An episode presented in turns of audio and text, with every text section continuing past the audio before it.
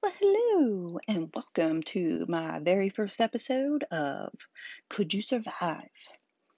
This has been an extremely sucky week. It has been one thing after another with my kids. I have been taxi for everybody and everyone, and now, of course, school's going to start back up, and that means absolutely nothing because school's in my house because COVID is still everywhere apparently, and I am not a teacher. I suck at being a teacher. I barely made it through high school. So anyway, this is my new hobby. I wanted to give people uplifting stories to show that as much as we think our lives suck, that we're surviving, we're just fine, and that people have truly survived some amazing things.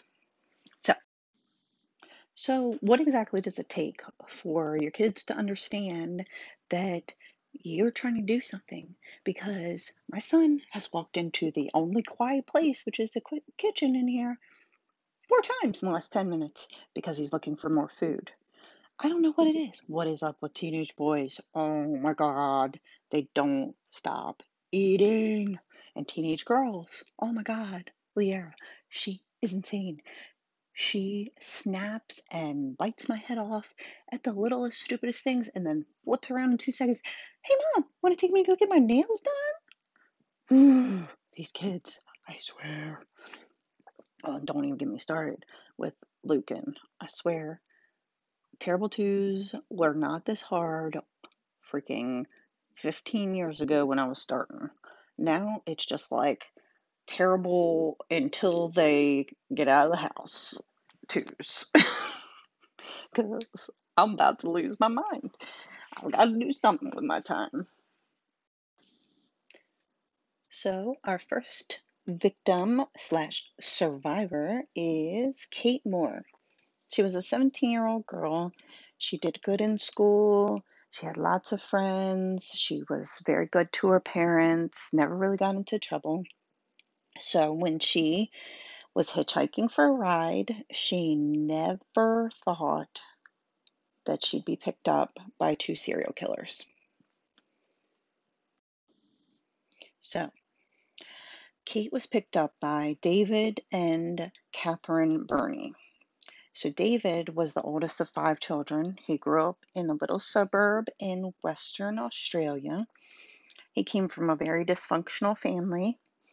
His previous members of the church were called their family as promiscuous, alcoholic, and had incest.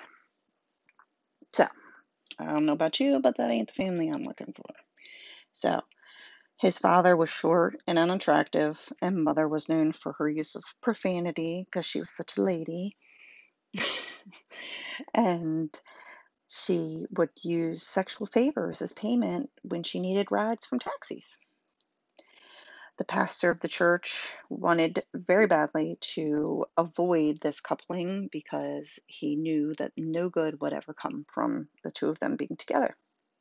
So, David's friends state that the family home was filthy, unkept, and the parents never cooked one meal for their children. In the sixties, the family moved where they met Catherine through mutual friends. At fifteen, David quit school and became a jockey, which is a little tiny guy that rides on a horse, because he was a little tiny guy, just like his father. But, of course, he couldn't just have his hobby of being a jockey. He had to also harm the horses. David started his career off with breaking into an elderly woman's room with a stocking on his head to attempt his first rape. It does not say whether he actually completed this rape, but it just said he attempted it. When he was still a minor, he already had several misdemeanors and felonies. He was in and out of prison several times. Not to anybody's surprise, he became a sex and porno addict and a paraphiliac, which is an intense sexual arousal to atypical objects, situations, fantasies, behaviors, or individuals. Because I had to look that up because I had no freaking clue what it meant. So, David was married in his early twenties and had a daughter named Tanya. But at ten, Tanya lost her father to being arrested for one of his many lovely crimes. So Tanya never been married, never had children, and she states, because I don't want to spawn another David Birnie into this world. And she also changed her last name, which is still unknown to the media. In eighty-six, David, good old David, got a job at a junkyard, because that's where every creepy man belongs, at a junkyard. And this is when he and Catherine started planning their sexual fantasies of rape and murder. Because why not? You're a creepy person and you find a creepy girl, so plan all the murders you can in a junkyard, because that's just what every person does, of course. So, Catherine, so Catherine here, she was two when her mother died, giving birth to her baby brother. And then two days after mom passed away, the baby passed away too. Unable to raise Catherine and still grief-stricken, Catherine's father sent her to live with her maternal grandparents. But at twelve, Harold, her father, decided, no, I want her back now, because let's make her as unstable as completely possible. So, of course, at twelve, she came back and met back up with David. And at fourteen, they started dating. Harold begged his daughter to end the relationship with David, but that was about the stupidest thing he could have done, because that's just saying, give me the most amount of temptation so that I definitely end up going and doing this. Sometimes people kill me. So, she also spent time in prison, no surprise, when she was a minor. Her parole officer and finally, father finally convinced her to break away from David. And with faced with more jail time, she said, well, maybe I'll just get away from this loser for a little bit and go do what I need to do. She went and got a job with the McLaughlin family. She was a housekeeper. She fell in love with their eldest son, Donald. On her twenty-first birthday, she married good old Donald, and they had seven freaking children together. Seven. Their first child was struck and killed by a car when he was still an infant, and it doesn't say anything about whether it was somebody driving or what was going on with that, but in eighty-five, she left Donald and her six children, just left without any kind of reason, just took off and decided she's going to go live with David. She changed her last name to Birnie, but the couple was never actually married. She just was like, I don't want the McLaughlin name. I'm just going to go be Miss Catherine Birnie, even though he doesn't even want to marry me. So that's cool and all. All right, so their first victim was a woman, twenty-two, named Mary Nelson. She was a psychology student at the University of Western Australia. She was very popular, had lots of friends, worked at a deli on the side. She met David when she was looking for parts at the junkyard. She needed some tires for her car, but of course, being a student and working at a deli, she didn't have a whole lot of extra money, so she was trying to find them cheaper. So, of course, David, being the white knight he is, he offered her some cheap tires, and she handed over that phone number. Of course, what ended up happening is they gagged her, chained her to the bed, raped her, while Catherine watched. Then they took her to Glen Ingles National Park in Bedforddale, where she was raped again, then strangled with a nylon cord. After she was dead, they then stabbed her because, quote, read that in a book somewhere that it would speed up the decomposition process, because David's a genius. They buried her in a shallow grave. She would have received her psych degree that following year, but they had other plans for her. Our second victim is fifteen-year-old Susanna Candy. She was an outstanding high school student. She was hitchhiking when they had grabbed her. because fifteen-year-olds are invincible and they never think anything's bad's going to happen to them. So Susanna's father was one of the top ophthalmic surgeons, which is an eye doctor. Um, the Birnies forced her to write a letter to her family saying she was fine. But of course it didn't work because she never went out and never did anything. So her parents knew that something was wrong. The couple was cruising for hours when they crossed paths with Susanna. As soon as she was in the car, they held a knife to her and tied her up, took her back to their home, raped her. And then Catherine started to realize that David was turned on when they both harmed the girl. I don't know how she came to this conclusion, but I guess she just decided that's what would turn him on. So Catherine climbed into the bed after the rape. David attempted to strangle the girl with a nylon cord, and she was screaming and so frantic that they decided that torturing her right now probably wasn't the best decision. So they instead grabbed a big handful of sleeping pills and shoved it down her throat to calm her down. So when Susanna was passed out, David told Catherine to prove her undying love by killing somebody. Okay, very reasonable. Anyway, when asked later why Catherine did this, she said, because I wanted to see how strong I was within my inner self. I didn't feel a thing. It was like I expected. I was prepared to follow him to the end of the earth and do anything to see that his desires were satisfied. She was a female. Females hurt and destroy males. Yeah, she's super stable. Okay. So Susanna was buried very close to Mary in that same park. Our third victim was Nolene Patterson. She was thirty-one years old. She was pulled over on the side of Canning Highway where she ran out of gas. She worked as a manager at a golf course. And that night, when David and Catherine pulled up to see what was wrong, they grabbed her, they gagged her, held a knife to her throat, and then drove back to the house where they raped her, and then they planned to kill Nolene that same night. But David formed some kind of emotional attachment with her, and I guess that Nolene was trying to play her cards right and get him on her side, but didn't realize that the puppeteer was actually Catherine. So Catherine, of course, became enraged and jealous over the attention that Nolene was getting. So Catherine just said, gave him an ultimatum. He kills her or she will kill herself.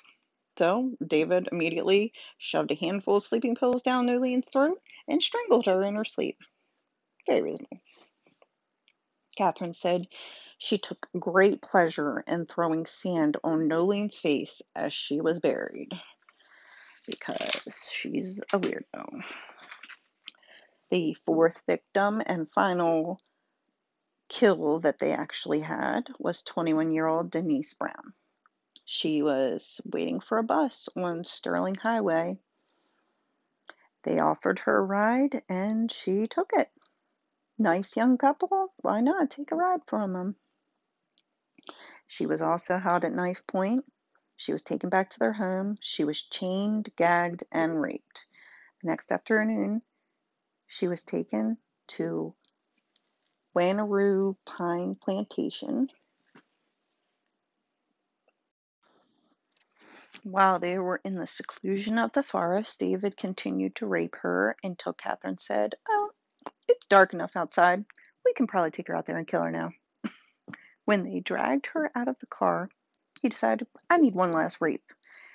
And then he stabbed her in the neck.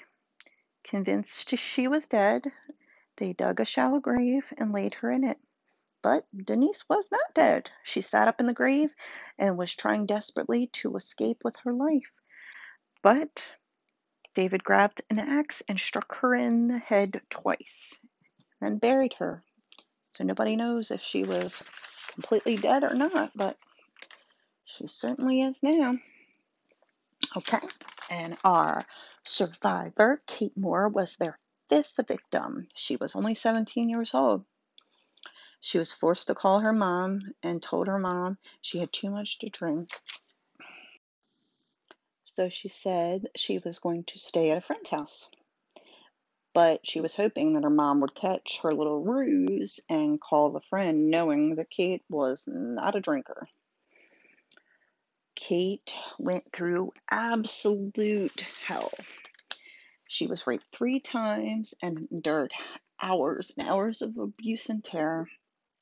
She described in detail the shininess of the chains that they held her in and the mustard-colored robe that her rapist wore, and treated her like a play toy.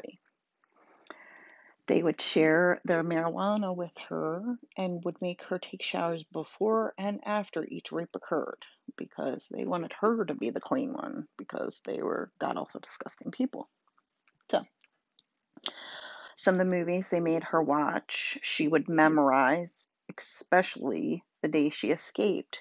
She memorized that Rocky was still in the V H S player. And for everybody that is pre-D V D or iPad or whatever, you know what I'm talking about. So she also left little clues throughout the house. She wanted somebody to know that somebody was there in case anybody ever stopped by, a friend, a family member. So she put a lipstick in the couch, and she also would put the sleeping pills that they were trying to force her to take, she would hide them under her tongue, and then she would put them under the mattress. They actually were making her sleep in the same bed as them. So, after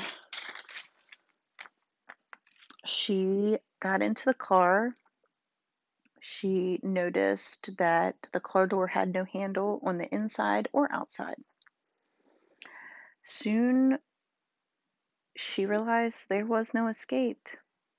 She asked, "Are you going to rape or kill me?" And the reply came from Catherine, "We'll only rape you if you're good." "Oh, thanks. Do thank you. If I'm good, you'll still do horrible things to me? Oh, that sounds fantastic." Miss Moore was extremely intoxicated when she accepted the ride from the serial killers, one source says.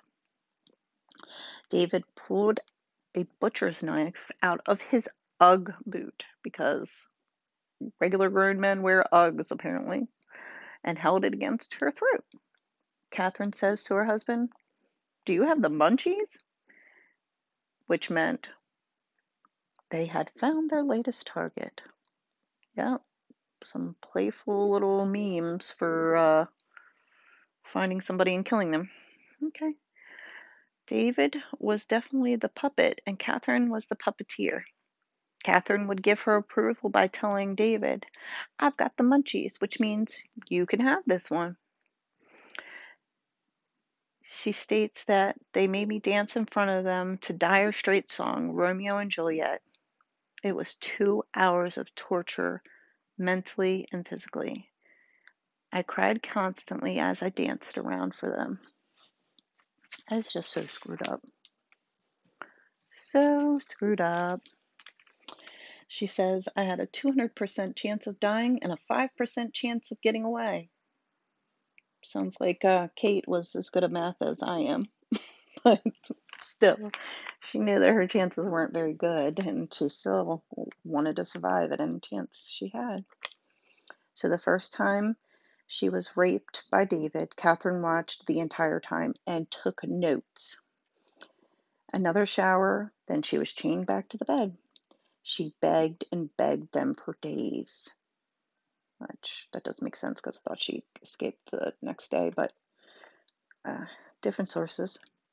So she begged for a pen and paper to write goodbye letters to her loved ones. After she continued screaming the first night, David came down and told her the sleeping arrangements have changed. And she was grabbed up by her chains and moved to the master bedroom, where the rapes continued some more. She thought truthfully to herself, quote, "I thought if I went to sleep, I would never wake up." Gosh. She was handcuffed on her ankle to David's and was offered pills to make her sleep, but she wanted to survive and would hold them under her tongue and stash them under the mattress. When David went to work, she decided she's got fifty-fifty odds now. She can take one person, but she can't take two. She just needed to befriend Catherine and get her to drop down her guard. There was a knock on the door that distracted Catherine, and she didn't chain Kate back up. Quote, "The window in the bedroom must have been locked. I got the courage to break the lock and push it open," says Kate. "She fell out of the window onto the driveway when she was all bloodied and bruised and even smashed her head on the concrete. She struggled to pull herself back up and ran across the road to the closest house. She tried three different houses and eventually was even attacked by a dog in a backyard before she realized there was a store across the street. So she ran to a man standing outside and said, 'I have been raped. Please take me inside and call the police. And if a woman shows up saying I'm her daughter and we've been in a fight, don't believe it. I've been raped.'" So the guy believed her. And he was like, this is not going to happen. When she arrived at the police station, nobody believed her story. Well, one story says that the police came to the business that she was at, but another says that the man drove her to the police station. So the police didn't believe anything that she had to say because it was a normal couple, and normal couples didn't do those kind of things, and they thought maybe she was just some crazy girl trying to get attention. But there was a police officer lady that wholeheartedly believed her story, and she took the time to sit there and listen to all the details about the lipstick being in the couch and the sleeping pills under the bed and even Rocky being in the V H S player. And she went and decided to go knock on their door. And when she went in there, she found all of the evidence she needed. And that is how they were caught. And their spree came to an end. But they also think that there are possibly other victims. The Cheryl Renwick and Barbara Western were suggested also, but nobody's ever been able to actually corroborate that they were. And it was also suggested that David was responsible for the disappearance of Lisa Mott, but David's first wife gave him an alibi and said she was with him that entire day when Mott disappeared. Okay, so now to the fun part. Okay, so they go to court and they both receive twenty years before they're even allowed parole. So the couple exchanged over twenty-six hundred letters back and forth, until David one day just decided on October seventh, two thousand five, when he was fifty-four, I'm just going to hang myself because I'm a big coward, and that's what cowards do. So in two thousand seven, Catherine's parole was denied. In twenty seventeen, Catherine's youngest son, Peter, called for her execution because even her children know that she's a monster and never ever deserves to be out in society ever again. So, if anybody enjoyed my little segment, I would like you to write to me, or you could send a message in on this at who, or what am I thinking? Could you survive at gmail dot com? And I will send this out to everybody with love and hope that it is accepted.